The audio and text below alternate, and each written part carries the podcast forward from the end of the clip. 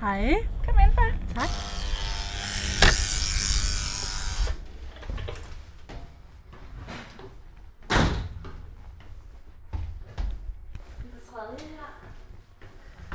Jeg kommer. Hej. Godt at møde dig. Kom ind, far. Tak. Har du lyst til kaffe? Hvis du vil have det, Ja, så øh, ja. Var du med? Ja, tak. Ja. Wow, flot. Ja. En oprydningsekspert hjem, ikke? Ja. Så skal der helst være ryddeligt. Ja, Wow. Må jeg kigge mig omkring? det må det være. vel.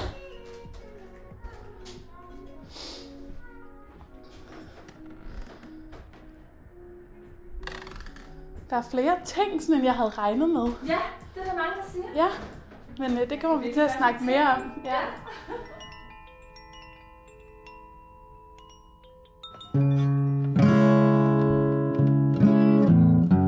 Velkommen til Sjælesund Podcast. En podcast om yoga, kost, krop og sind. Mit navn er Sofie, og jeg er din vært. Hvis du vil vide mere om mig, kan du besøge min hjemmeside sjælesund.dk. Tak fordi du lytter med. Jeg sidder hos Sanne Severinsen i hendes dejlige lejlighed på Vesterbro. Og øh, Sanne, hun er oprydningsekspert. Så Sanne, jeg ved ikke så meget om dig, andet end at du netop er oprydningsekspert. Vil du ikke fortælle lidt mere om din baggrund, hvordan du er endt med at lave det? Jo, hej. Øh, ja, min baggrund. Altså man kan sige helt tilbage som barn, så har jeg været sådan et barn, der omgav mig med tusindvis af ting. Og som aldrig nogensinde kunne give slip på noget som helst. Som ikke kunne øh, låne mine ting ud, fordi jeg synes ikke andre passede ordentligt på dem, og jeg var bange for, at de gik i stykker. Og når ting gik i stykker, så græd jeg i flere uger. Eller sådan. Altså jeg sørgede virkelig, når jeg mistede mine ting. Mm. Øhm, ja, og, der, og det med at omgive mig med så mange ting, det, det, det var nok trygt for mig. Altså det er også det, jeg har set, at mine forældre, det er den måde, vi har levet på, at vi har haft mange ting. Og det giver jo bare rigtig meget arbejde. Fordi jeg har altid også elsket systemer.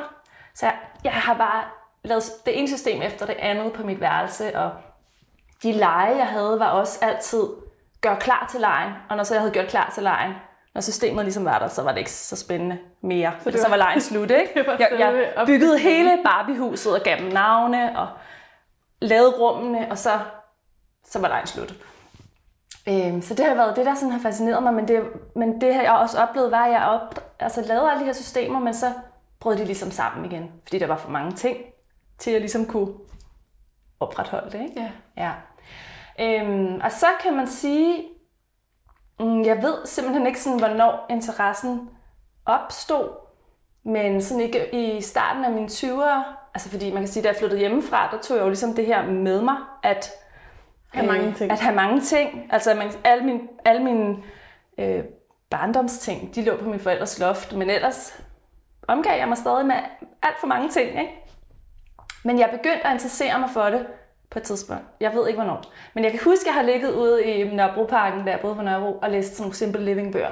Mm. Og jeg læste dem og tænkte, det er godt nok fascinerende. Og så gjorde jeg ikke noget. Øhm, og så var det øh, i en flytning, som er det er snart 11 år siden, hvor jeg øh, skulle flytte fra Nørrebro og til den her lejlighed på Vesterbro. Og den her lejlighed er meget mindre end min Nørrebro-lejlighed. Men den havde alle de ting, jeg gerne ville have. Den havde lyset, den var højt oppe, den havde det rigtige badeværelse. Den havde ligesom de ting, jeg gerne ville have. Jeg kunne godt se, jeg kan faktisk ikke tage alle de ting med mig. Og jeg havde også sådan en trang til at lade noget bagage være på, på Nørrebro. Ikke? Og så gik jeg ligesom i gang. Og jeg kan huske den der flytning, jeg bare tænkte, jeg bar ting ud til store skrald, jeg bar ting ned i genbrugsbutikken, og det var sådan nyt for mig. Jeg kan huske, jeg bare tænkte, shit, du kommer til at fortryde det her, hvad har du gang i? Jeg så det ligesom udefra, men jeg havde bare lyst til at gøre det. Hvordan Jamen, det var ligesom i flytte, af med det ting? var ligesom i flytteprocessen, at jeg bare sådan begyndte at tænke, ej, den kommode skal jeg ikke have med, ej, det der tøj skal jeg ikke have med. Sådan, det var, jeg kan ikke huske, det var sådan en bevidst proces, men det var sådan en trang til at bare lade tingene være. Jeg gad ikke have dem med, kunne jeg mærke. Og så kom jeg her til Vesterbro, øhm, og, så, og så blev det på en eller anden måde, det at skabe hjemmet her, blev bare sådan en følelse af at så skabe sådan en ny platform for mig selv. Hvor der var nogle helt andre øh, ting, der var mulige for mig.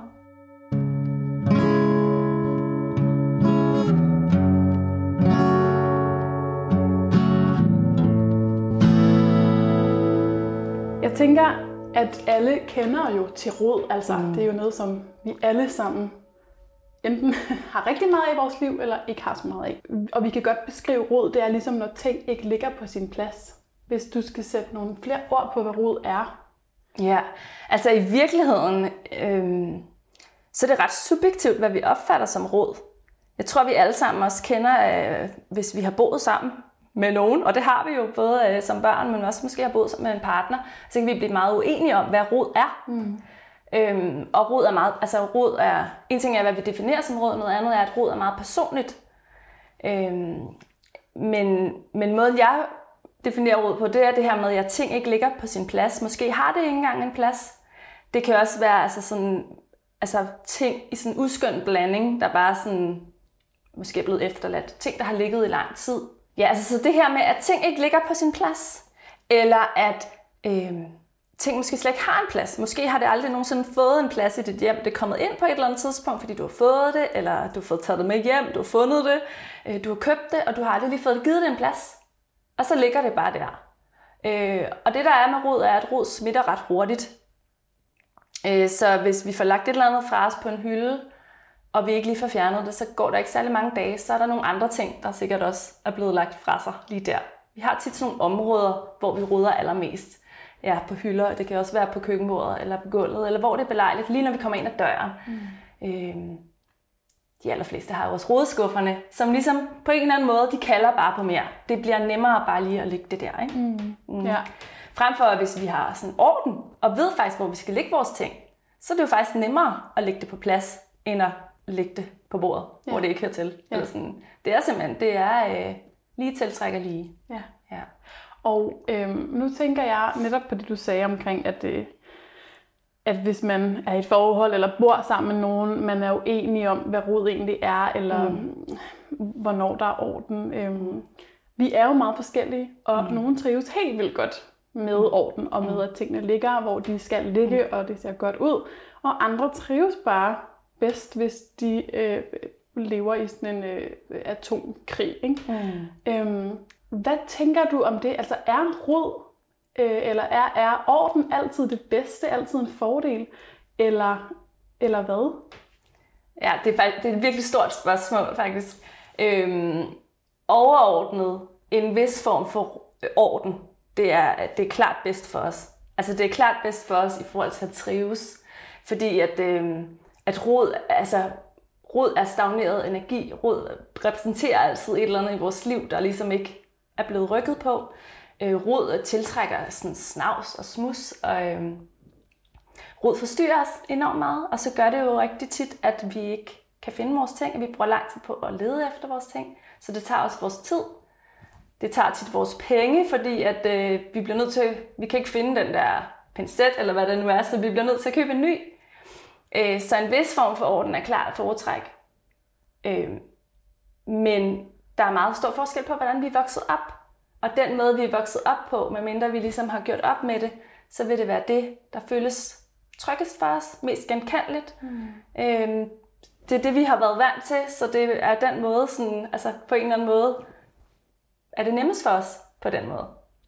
Og det, der så tit sker, når vi tiltrækker en partner, det er, at vi finder vores modsætning. Fordi den der modsætning er jo faktisk ret spændende. Ikke?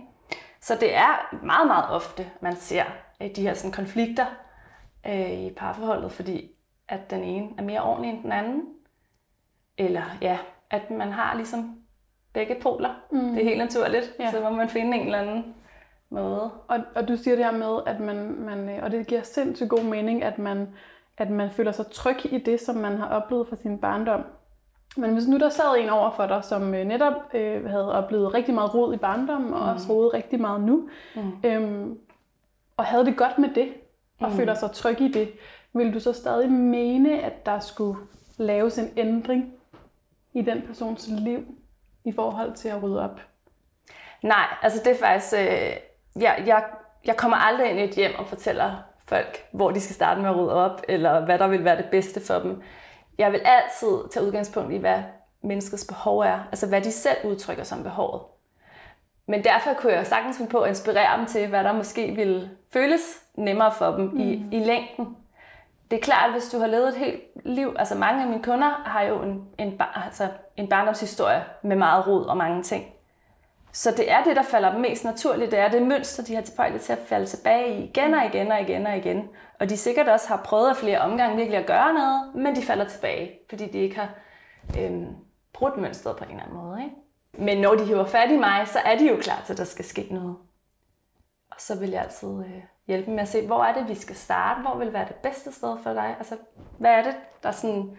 Folk har tit en eller anden indre træng af sådan, ah, det er soveværelset, eller det er faktisk mit badeværelse. Altså sådan, og så er det der, vi starter.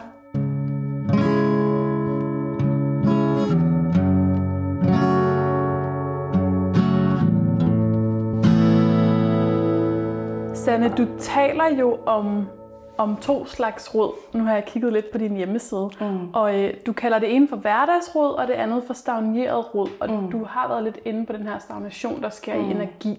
Men kan du prøve at sætte lidt ord på de her to typer råd, hvad der kendetegner dem? Ja, helt sikkert.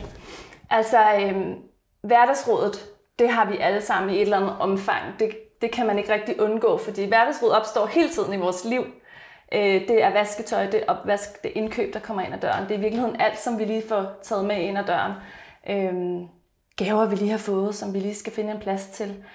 Og, øh, og det der er med det her hverdagsråd, det er afhængig af vores vaner, øh, så kan vi godt sådan opleve, at der bare sådan er flow i dem, og det ikke, ikke rigtig føles som oprydning. Men i virkeligheden er der hele tiden noget, vi skal tage os af. Ikke? Der er hele tiden vasketøj og opvask, og mm. legetøj for børnene har leget, og arbejde, der skal pakkes af vejen, og projekter, der lige var i gang, som vi skal have afsluttet.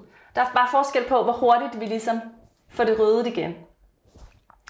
Og så er der en anden slags øh, rod, og det er det stagnerede rod, og det er simpelthen det rod, som er opstået over tid, og som har ligget i lang tid. Øhm, altså skabe, skuffer, hele rummet, øh, kælderen og loftet. Øhm, det kan også netop sagtens være hylder, altså sådan, hvor det bare har ligget i lang tid, og det ligesom samler Altså det bliver sådan en stagnation af energi. Mm. Og det stagnerede rod kan vi godt komme i bund med. Altså det er det der er forskellen, fordi der kan vi ligesom godt tage en bid af kagen hver dag, og så når der går en rum tid, så er vi faktisk i bund. Så har vi faktisk været alt igennem og taget stilling til, om vi skal beholde tingene eller ej. Ja. Så hverdagsråd øhm, er jo, altså det er jo uundgåeligt. Mm. Øhm, men det kan vel også godt blive til stagneret rod? Sagtens, mm. præcis. Det er det. det. Det kan meget nemt blive det, øh, ja, hvis vi ligesom lader det være. Ja. Altså netop sådan en gave, man har, vi har fået, eller en symaskine, der er blevet brugt. Hvis ikke den bliver sat på plads, eller hvis ikke den har en plads, så bliver det meget hurtigt stagneret rod. Mm. Ikke?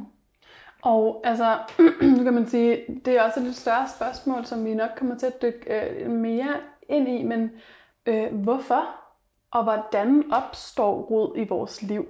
Ja, altså der er flere årsager til, at det opstår, øh, men sådan overordnet, så er der sådan to virkelig store årsager. Og det ene, det er, at vi simpelthen har for mange ting. Altså, alt for mange ting i forhold til både, hvad vi skal bruge, hvad vi kan lide, øh, og hvor meget plads vi har. Der er sådan en tendens til, at, vil jeg sige, at, at vi kommer til at stoppe for mange ting ind i vores hjem. Altså uanset hvor stort vores hjem er, så har de fleste en opfattelse af, at deres hjem er for småt. Og det er lidt interessant. Altså når folk ringer til mig, uanset om de bor på 30 kvadratmeter, eller 150 eller 300, så siger de, at jeg har også for lidt plads. Så vi har sådan en tendens til at proppe øh, for mange ting ind. Ligesom mange måske har tendens til at proppe kalenderen med for meget, og føle, at de ikke har nok tid. Og fylde, altså fylde de, de rum der, ikke? Ja, fylde op, fylde mm. skufferne, fylde rummene, fylde Det er også noget med, selvom man køber noget større, større, større, mm. øhm, som er typisk er tendensen, ikke? Mm. Øh, så vil det føles som, som mindre, fordi så vil vi bare finde nogle flere ting og præcis. fylde ud i de præcis. flere kvadratmeter, ikke? Ja, præcis. Ja, så, så, så det er ligesom den ene årsag. Mm. Og den anden årsag er så det her med, at ting ikke har en plads. Og når ting ikke har en plads, så er det jo rigtig svært og lægge dem på plads. Og så er det tit sådan, at jeg har ikke, der er ikke plads inde i skabet til, at det kan få en plads. Og så er det fordi, der allerede er fyldt med ting i det skab, som måske i virkeligheden ikke giver os nogen værdi længere. Ikke? Når ting ikke har en plads, er det rigtig svært at finde dem, så det, vi kommer til at bruge så lang tid på at rende rundt og lede efter vores ting. De fleste kender sikkert det her med at lede efter nøgler, eller det ene papir, men i virkeligheden er der rigtig mange ting, vi kan komme til at rende rundt og lede efter. Mm. Ja. Så for mange ting, og at ting ikke har en plads.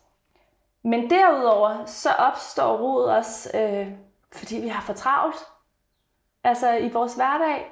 Fordi vi sådan ofte, altså vi jo har så travlt, vi er hele tiden på vej videre i vores dag, så vi er sådan lidt ubevidste om måske, hvor vi lige får lagt tingene fra os, eller det bliver hurtigt lige at lægge tingene fra os, og det er rigtig svært at komme tilbage og skulle tage tingene og faktisk lægge den på plads igen. Eller sådan. Og så er det, der opstår de her tit nærmest stationer af rod rundt omkring i vores hjem, som vi så måske skal tage os af i weekenden, eller i ferien, eller altså, at vi tænker, ej, det, det ordner jeg senere. Ikke? Mm. Så nogle kæmpe bunker, som man så til Ja. sidst ikke kan overskue. Præcis, Ja. som bliver et kæmpe projekt, fordi det er en blanding af alt muligt mærkeligt, og måske noget, der egentlig skulle have været taget stilling til for længe siden. Ikke? Ja. Ja. Skål. Skål.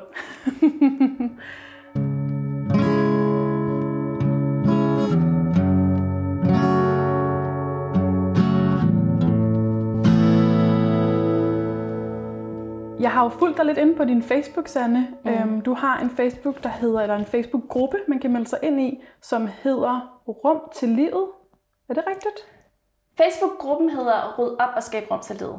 Sådan der. Og så er der også en Facebook-side, der hedder Rum til livet. Sådan. Mm-hmm. Så den, der kan man altså finde dig. Mm. Det kan vi lige få sagt nu. Mm. Og jeg har lige set en af dine sådan, nyeste opslag, hvor mm. du skriver lidt om fejlkøb. Mm. Kan du sige lidt om, hvad det er, og hvad vi Ja. gør med fejlkøb? Ja, altså øhm, i virkeligheden, så kan jeg jo slet ikke lide ordet fejl, altså fejlkøb. Fordi jeg, jeg tror ikke på, at der findes fejl.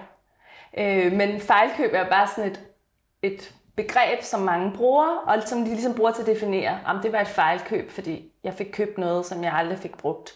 De fleste kender det her med, at at gennemgå deres tøjskab, og så hænger der noget tøj, der stadig har prismærket, og det er bare død irriterende, ikke? Øhm, så jeg bruger begrebet fejlkøb, for det ligesom skal dække over det her med, at vi aldrig får, de ting, vi aldrig får brugt. Og det er jo ikke kun i øh, tøjskabet eller blandt vores sko. Det er i virkeligheden alle steder i vores hjem, at vi kan komme til at bruge en masse penge på ting, der sådan aldrig nogensinde kommer til at give os værdi. Fordi vi falder for noget, vi falder for et godt tilbud, eller vi kommer til at gå i stå ved spotvarehylden, øh, når vi står og handler, eller vi bliver fanget af et eller andet øh, mængderabat, eller sådan, ja, et eller andet hurtigt forbikøb, fordi at, ah, det har også været en lidt træls dag på arbejde, så køber vi et eller andet, som i virkeligheden, når vi sådan er i vores bedste jeg, slet ikke passer til os, så det bliver aldrig nogensinde brugt til noget. Øhm, og det der er med de her fejlkøb, når nu vi bruger det ord, det er, at der er altid en læring at hente i det. Altså, så i stedet for, det, det, det de fleste gør, det er, at de sådan finder den der ting, og de rydder op, og så tænker de, ej, hvor irriterende at bruge penge på den der. Men måske så kan jeg godt bruge den til noget en dag. Jeg tror godt, hvis nu lige til sommer, så kunne jeg da måske godt få den nederdel på, eller jeg skal lige finde noget andet, den kan passe til, eller, eller vi tænker sådan, ej, men, ej, men den er, altså jeg har slet ikke brugt den. Jeg kan ikke bare smide penge ud af vinduet. Jeg kan ikke bare sådan skille mig af med den. Hvad det nu er. Det kunne være en køkkenting, eller nogle ekstra håndklæder. Det kan være hvad som helst. Øhm, og så kommer den der ting jo til at repræsentere, altså hvis vi beholder den, så kommer den til at repræsentere sådan virkelig en dårlig beslutning, som vi går måske og slår os selv lidt i hovedet med. I stedet for, at vi kigger på den og siger, okay, men hvad kan, hvad kan det her, hvad kan den her nederdel, eller hvad kan de her håndklæder, eller hvad kan den her køkkenting lære mig? Altså, fordi der er altid noget læring at hente. Og det er måske noget med sådan, nå, men jeg skal faktisk, øh, jeg skal faktisk lade være med at købe noget, når jeg er på vej hjem stresset efter arbejde, eller, eller når jeg køber nederdel, så skal jeg lige sådan prøve den, inden jeg tager den med hjem, eller det, det kan være hvad som helst, vi kan egentlig hive ud af læring. Og når vi så ligesom har hævet den læring ud, så vil vi altså have stor fordel af at give slip på den. Fordi så har vi ligesom fået den læring, der var i den ting. Mm. Der var en grund til, at vi skulle have den læring med, ikke? Ja, så det gør, at vi ikke får brugt tingen, mm. men vi får stadig ligesom brugt det, den repræsenterer, ikke? Altså, vi Jo, og hvis vi det- netop ikke kun gemmer den væk, ligesom alle de andre, men faktisk beslutter os for, at jeg vil faktisk skille mig af med den, men jeg vil lære noget af den, inden jeg skiller mig af med den. Altså, Så får den vi jo- værdi. Så får den værdi, fordi så gør vi det mindre og mindre, så bliver vi klogere. Mm. I stedet for, at den bare ligger som sådan en dårlig samvittighed. Præcis. Og øhm, Øh, du, du mener jo også og skriver øh, på din hjemmeside, øh, at, at netop vores sådan, øh, råd og opbrydningsvaner, øh, tendenser, kan ja, altså fortælle os noget om netop hvem vi er, mm. de mønstre vi har, de vaner vi har, øh, vores værdier. Mm. Øh, kan du sætte lidt flere ord på det? Ja.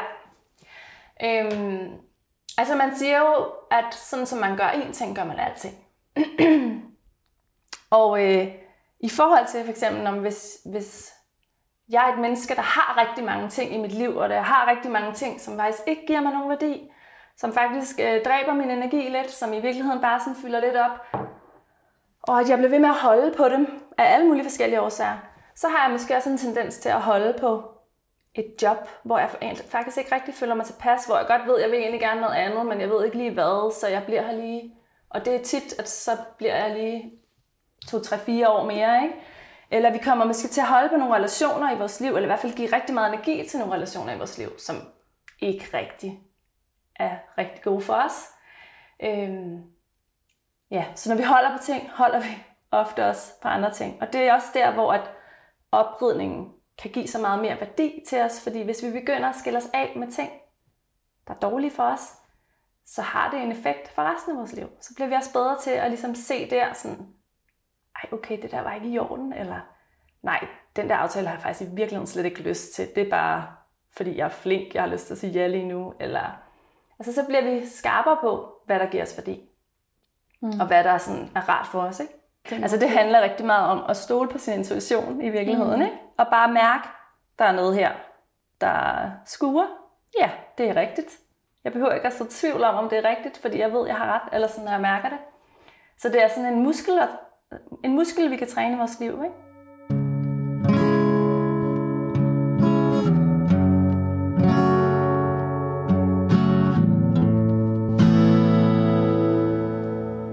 Har du sådan, øh, altså når du får tilbage, får du tilbagemeldinger fra dine kunder, om mm. at de ligesom både får ryddet mere op, men at de også oplever nogle af de her ting, som du sætter ord på, som er lidt, lidt, lidt større? Ja, 100 procent. Altså, og det der, det der altså faktisk altid sker med det samme, øh, når, vi, når vi overvinder den der frygt, vi har, det er altid, stort set altid frygt for, for at miste noget, frygt for øh, at kunne give slip. Når vi overvinder den, og gør det, så får vi altid sådan instant lettelse. Instant følelse af sådan, ah, nu blev der lige plads til mig på en ny måde, ikke? Eller nu fik jeg faktisk lige sådan space til at gøre det, jeg havde, har haft lyst til længe, som jeg har udskudt. Øhm, så den kommer med det samme. Øh, jeg får tit sådan mails, altså den dagen efter, at, øh, at jeg har været hos nogen. Fordi så er de allerede også bare sådan, den der energi, de har fået af at komme i gang, den har bare sådan fostret, at de er kommet i gang endnu mere. Øhm, så energien kommer også ret hurtigt overskuddet til pludselig at sådan, ah, ja. ja. Og så det der tit sker er også, at folk i den opbrydning finder, øhm, de finder ligesom noget af dem selv, de havde glemt. Altså de finder en eller anden interesse, eller de finder en, nogle noter, de har skrevet til sig selv for tre år siden, hvor de bare tænker, Altså jeg får helt kuldegysning nu, fordi det sker virkelig tit det der med sådan, ej, vidste jeg godt det her for tre år siden? Det er det, jeg stadig går og tænker over, at jeg skal i mit liv, eller sådan, ikke? Jo. Øhm, så der sker rigtig meget hurtigt, og så sker der jo alt efter, hvor hurtigt de er i deres proces, altså hvor, hvor lang tid de er virkelig at sådan få slippe på alt det, der som skal slippes på. Så kan der gå, sådan gå halve og hele år, før at de så skriver igen sådan, ej, nu er jeg flyttet, eller nu er jeg øh, nu er jeg faktisk gået fra ham, eller nu har jeg sagt mit job op. Ikke? Det er tit sådan ret store ting, der mm. kan ske, øhm, som har været under opsejling i mange år måske. Ja. Og når du tager ud til folk, mm. hvad, hvad, hvad gør du? Hvad starter du med? Hvordan, øh, hvordan har man ligesom et møde med dig? Mm. Det starter altid i telefonen med, at jeg, ja, de skriver til mig, og så snakker vi sammen. Øh, og de fortæller mig, hvad, hvad er det egentlig, de gerne vil have hjælp til. Og det er tit ret specifikt, øh, om det er mit køkken, eller det er min kælder, eller det er mit tøjskab, eller nogle gange det er det hele. Øh, og så prøver jeg allerede der at spore mig ind på, sådan, om, hvad er det, altså hvad er der ellers i dit liv, som sådan driller, eller som, hvor du føler dig fastlåst. Ikke? Og der, og, det for, og der er forskel. Altså nogle mennesker, nogle af mennesker er sådan lidt, det er bare min rod. Jeg skal bare lige have ryddet op i det her, så er alt godt. Og andre har jo ret hurtigt også, der er også lige det der med, at jeg egentlig føler mig stresset, eller ja, mm. alt muligt. Mm. Det kan være alt muligt, ikke? Det er virkelig livet, der er på spil. Ja. Øhm, og så når jeg kommer ud, så, øh, så får jeg altså en rundvisning i deres hjem. Og så bliver vi enige om, okay, men hvor skal vi øh, gå i gang? Og nogle gange så er der sket noget, siden jeg har talt med dem. Så nogle gange er de allerede gået i gang, fordi vi har haft gang, altså vi har snakket om noget, så er de gået i gang. Og andre gange har de tænkt sådan, ej, det er slet ikke, det er slet ikke kontoret alligevel. Vi vil meget hellere starte i soveværelset eller sådan. Så går vi ligesom i gang, og så er det, at, at vi rydder op sammen. Og så opdager vi, eller så kom, stod vi meget hurtigt ind i udfordringerne med at give slip. Altså, fordi alle de historier, vi har til, hvorfor vi ikke skal give slip, de dukker så op, når vi står der sådan, ah, men skulle du, skulle du måske give den her videre, ikke? Så, så rent præcis, så sådan helt konkret, hvis du mm. stod ude i et hjem, og så mm. står I ligesom med en ting, mm. og så, så stiller du ligesom nogle spørgsmål for at finde ud af, om det her menneske skal beholde eller ikke beholde præcis. en konkret ting. Ja, præcis. Og det, og det vil så være, at det her menneske øhm, siger nogle ting, som kan give dig en indikation på, om de skal skille sig af med det? Øhm, det er altid deres egen beslutning. Øh, men når de, det, som jeg tit minder dem om, det er, når de har taget kontakt til mig, så er de klar på et dybere plan til at give slip. Det betyder ikke, at når vi så står der med tingene i hånden, at det ikke er svært. Så det har, vi har fået den der samtale om, hvorfor det er svært. Ikke? Øh, fordi det, jeg, jeg skal ikke bestemme, hvad folk skal give slip på eller ej. Og der er virkelig, når vi har holdt på ting i et helt liv, så kan det være en lang, lang, lang, lang proces, vi går i gang med. Vi kan tage, skulle tage mange runder i vores hjem, før at vi faktisk er der. Eller sådan. Men heldigvis føler vi for hver runde, at nu er jeg der. Mm. Men der er ligesom, det er ligesom det her løg, hvor vi skræller et lag af ad gangen. Ikke? Og vi skal ligesom være trygge i det. Så jeg vil aldrig nogensinde sige til nogen, ej, den der skal du skille af med. Men jeg stiller dem nogle spørgsmål, og så kan de selv nogle gange sige, ej, ja, det er faktisk rigtigt, væk med den. Og andre gange siger de, ej, jeg, jeg gemmer den lidt endnu. Og det er så fint. Mm. Jeg vil bare gerne gøre dem bevidste om, hvorfor de gemmer dem. Og hvor mange gange sådan, typisk er du så ude hos folk? Det er meget, meget forskelligt. Altså, øh, nogen kommer jeg en gang, og så er de sådan, fedt, jeg øh, holder gang i processen. Andre gange, så øh, kommer jeg tre gange, fem gange. Der er også et sted, hvor jeg har været 20 gange. Så det er meget forskelligt. Kan du så se, at der sker noget? Ja, ja, selvfølgelig. også efter de 20 gange? Selvfølgelig, ja. ja, ja, ja. Men det er meget forskelligt, det er jo, fordi det er hele livet, der bliver viklet ind i det. Øhm, ja, mm. alle de historier, der ligger i, i det, det kan virkelig folde sig ud, ikke? Og nogle gange vil de gerne have mig med i hele processen, og andre gange så er de sådan, ej, det er fedt, det er klart, nu klarer jeg det selv herfra. Eller de følger med på de sociale medier og får øh, et skud der engang imellem. Eller ja, også tit, at det er kombineret, så har de købt et online forløb, og så vil de gerne have besøg, eller omvendt. Ja. ja. Det må være mega fedt at komme ud og se, at der virkelig bliver rykket noget, ikke? Det er så fedt. Ja. ja. Kan du også mærke det på de mennesker? At de Altid. ændrer sig? Altså det, der faktisk er øh, for mig, øh, fordi folk elsker før- og efterbilleder. Og det gør jeg egentlig også selv, ikke? vi kender alle sammen alle de der tv-programmer med sådan før og efter. Det er så dejligt dramatisk. Og der kan ske alt muligt. Men vi kan slet ikke fotografere det, der sker i virkeligheden. Og det er i virkeligheden det, der er endnu mere sådan interessant at høre folk fortælle om, hvilken betydning det har, at der er blevet ryddet op. Ikke? Jeg ved ikke, om du kender det, men det her med, vi kan også, hvis vi har fået ryddet op i en kommode, øhm, så ser den jo ikke anderledes ud udefra, end den gjorde i går. Men der er ligesom om, der er forskel, når man går forbi, ikke? Og det er jo sådan, ja, hvad er det? Det, det er så øh, næsten ubeskriveligt. I hvert fald kan det ikke ses. Det er bare en ny energi, der ligesom det er ny omgager energi, den her der. Der er orden, der er ting, der har ligesom lavet sig, ikke? Mm. eller sådan faldet på plads.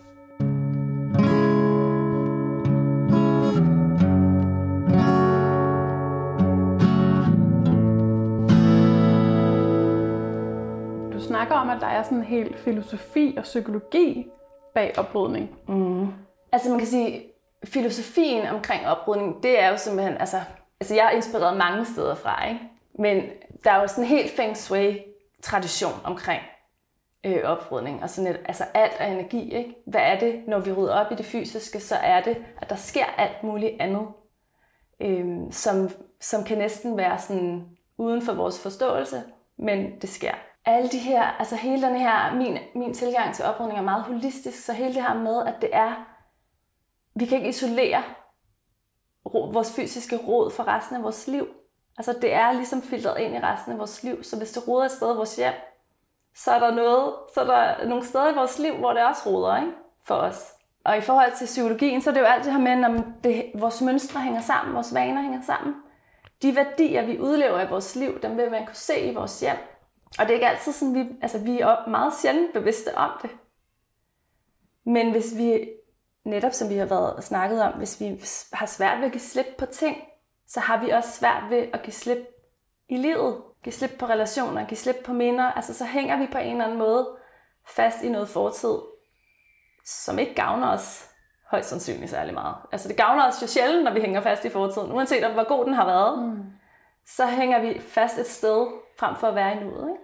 Ja, så alt det, det er i virkeligheden det, jeg synes, der er spændende med oprydning. Alt det, vi kan, øh, alt det saft og kraft, vi kan hive ud, altså at lære os selv at kende bedre, og ligesom også fremadrettet skabe de gode betingelser for os selv. Hvad er det, jeg vil nu, og hvad er det, jeg vil resten af mit liv? Hvordan sætter jeg mig selv fri til det? Mm. Hvordan skaber jeg ja, betingelserne for, at det kan lade sig gøre?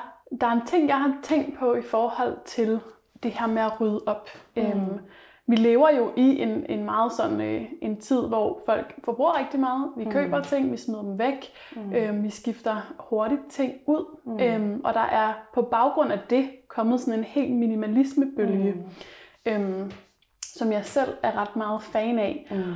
Kan du sige lidt om altså minimalisme og oprydningsfilosofi? Mm. Øhm, er de to ting, der hænger sammen, eller kan man ligesom godt i oprydningsfilosofien være en, en ryddelig samler? Og det tager bare også lidt ind i, i netop min, mit, første, mit yeah. første hvad hedder det, input fra dit hjem, ikke? Mm. at Carsten er mm. meget ryddeligt, men har stadig, mm. der er jo stadig ting. Så min tanke er, altså kan man ligesom i sådan den her oprydningsfilosofi være en ryddelig samler, have mange ting, mm. men bare have meget orden også? Mm.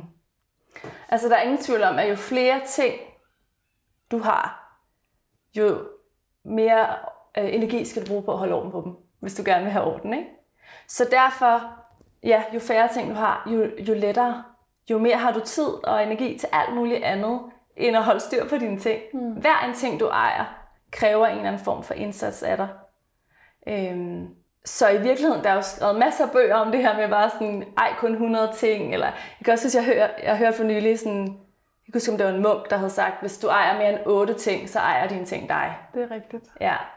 Øhm, så klart, altså jo færre ting du har, jo, jo nemmere gør du det et eller andet sted for dig selv. Og så har vi jo, så er der jo øh, blevet skabt alle mulige behov for os. Ikke? Vi bliver hele tiden, for hele tiden at vide, hvad vi har behov for at eje. Jeg hørte også for nylig her, at Altså i Japan har man i sit køkken en kniv, ikke? og den kniv kan bare alt.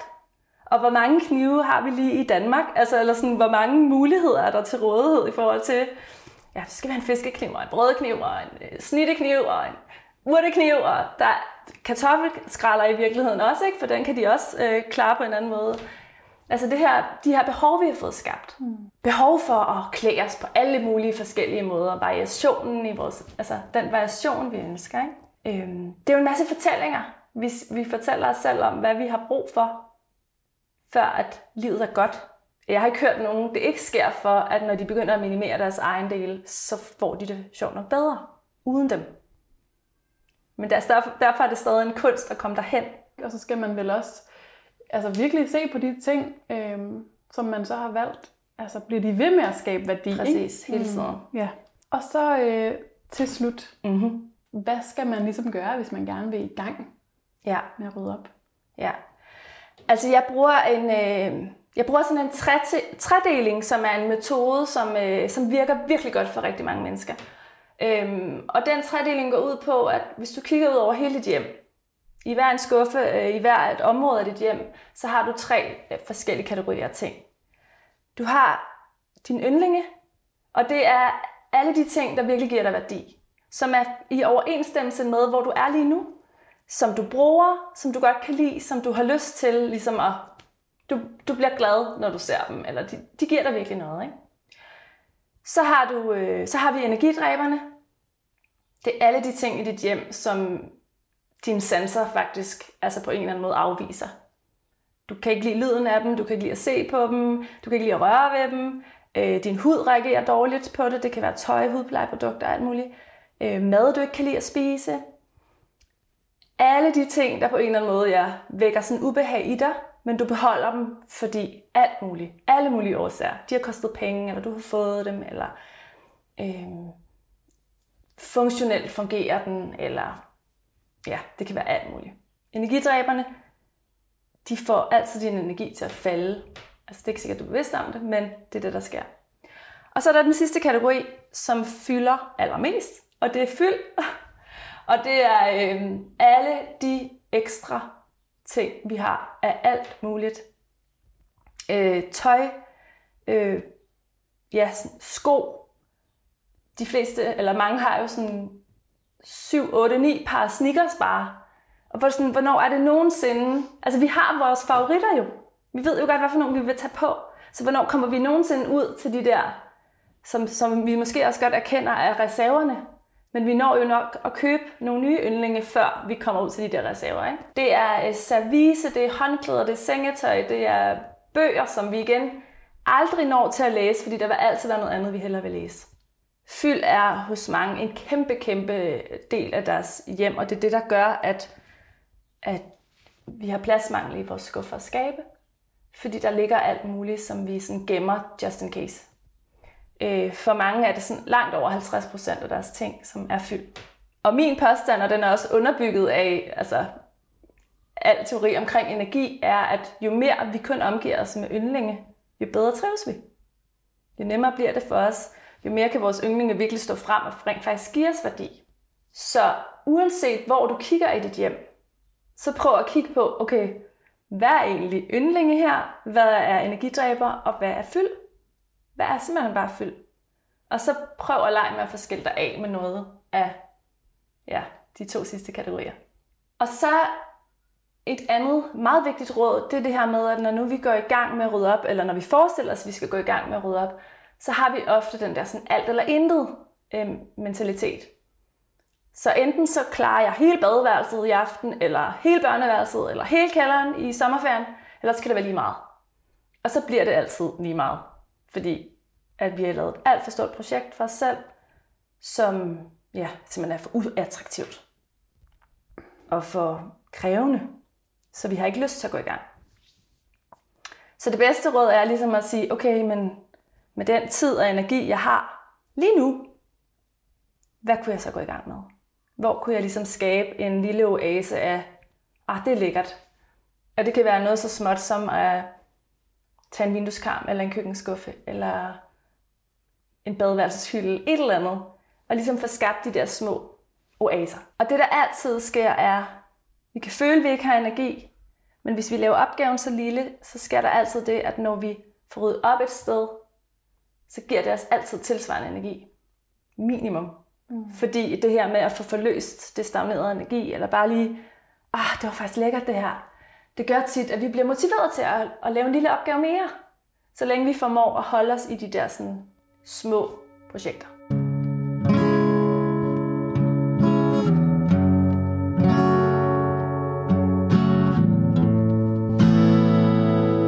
Og alt det, du har sagt nu, har lige affødt to spørgsmål. Ja.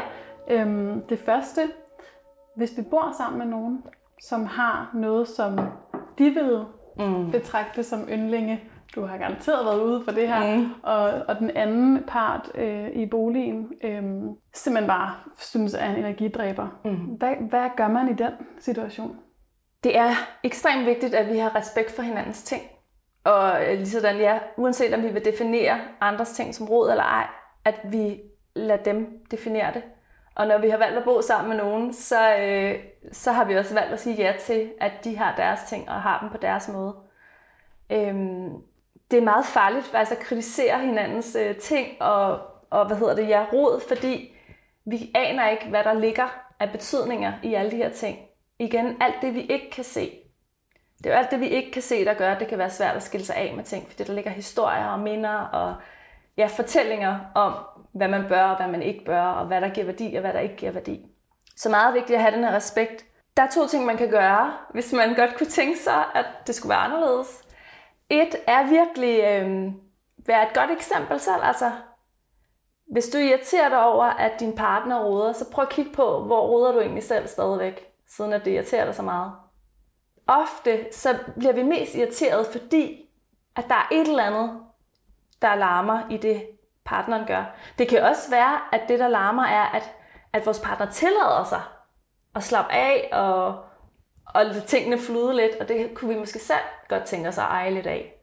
Men ofte det her med at gøre, altså at, at, øhm, at rydde op selv og vise vores partner, det kunne virkelig også være en forælder eller en veninde, ah, det er bare, ej, det er lækkert, altså at fortælle om det.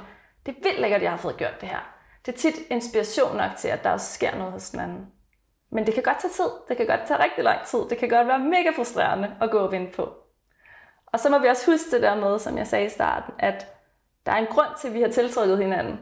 Og det er altså, fordi vi er forskellige på det her punkt. Så det skal vi også sådan have respekt for mm. og ligesom acceptere.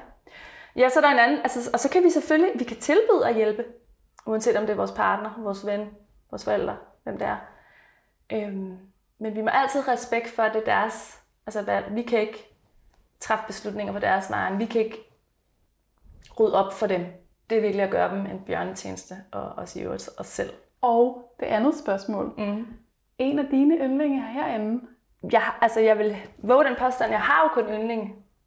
Øh, så det, altså, lige for, altså lige nu for tiden, for eksempel, så elsker jeg det her over, jeg har fået skabt med, med svanen og vandmanden, som er øh, faktisk en virkelig dejlig følger på Instagram, som har malet den vandmand. Jeg er også helt vild med vores nye spisebord. Ja. Som er rundt, og som jeg i, faktisk i mange år har tænkt, at jeg skulle have et rundt bord. Og så har det ikke sådan rigtig kunne lade sig gøre, fordi vores lejlighed er så lille, som den er, og, og vores spisekrog har været her over ved vinduet, som man ikke kan se, men den har været derovre. Så der har ikke sådan været plads. Øh, men så under coronaen, så opstod der jo blandt andet det, at jeg tænkte, ej, jeg kan da prøve at bytte om egentlig. Og nu har vi fået et grønt spisebord, og det er helt vidunderligt. Og, og nu fik jeg lige et sidste, sidste spørgsmål, mm. og så, øh, så tager jeg ikke mere af din tid. men øh, corona, hvordan har det påvirket øh, både dig, altså, men i højere grad de mennesker, som er dine kunder? Altså kan du mærke, at der er større engagement for at rydde op, eller har du mærket det under coronaen? Jeg har 100% mærket det her med, at, øh, at mennesker har været mere hjemme. Og de har, sådan, de, faktisk, altså de har faktisk haft noget tid derhjemme, men de har også faktisk kunne mærke, hvor vigtigt er det for dem at have en god base. Altså, hvad, og hvad vil det sige, når man så faktisk får skabt en god base? Og, og bare det her med at starte med at skabe dejlige oaser for sig selv, hvor meget energi det giver. Og så kan man sige i forhold til, ja, altså det har givet rigtig meget. Jeg har jo ikke kunne besøge folk. Men der er faktisk flere og flere og flere, der øh, har fået øjnene op for online jo, og det er jo generelt i alle mulige afskygninger. Men også i forhold til min online forløb. Der er rigtig mange, der er i gang med at rydde op, og som også skal rydde op hen over sommeren. Mm. Ja. Tusind tak, Sanne, fordi du vil mødes med mig i dag. Og hvis du har et sidste ord på falderæbet, så er det nu. Og ellers så siger jeg bare tusind tak for dine ord. Tak. Jamen altså, jeg vil bare sige, at øh, hvis det trækker i dig at komme i gang, hvis du kan mærke, det kalder på dig, det her oprydning, det er også lidt skræmmende, så prøv bare at gå i gang med nogle små, altså Skab dig virkelig de her små oaser, og sådan, ah, lige her, det blev lækkert. Og, lad, og så lad være med at have fokus på det, du mangler. Fordi det giver så meget, når du begynder at øh, sætte perler på en snor af at virkelig skabe det hjem, du gerne vil have. Du har lyttet til Sjælesund podcast. Du kan finde flere afsnit på iTunes, Podimo, Spotify og på min hjemmeside. Du kan også følge med i udgivelser, teasers, behind the scenes og meget mere på Facebook og på Instagram. Tak fordi du lyttede med.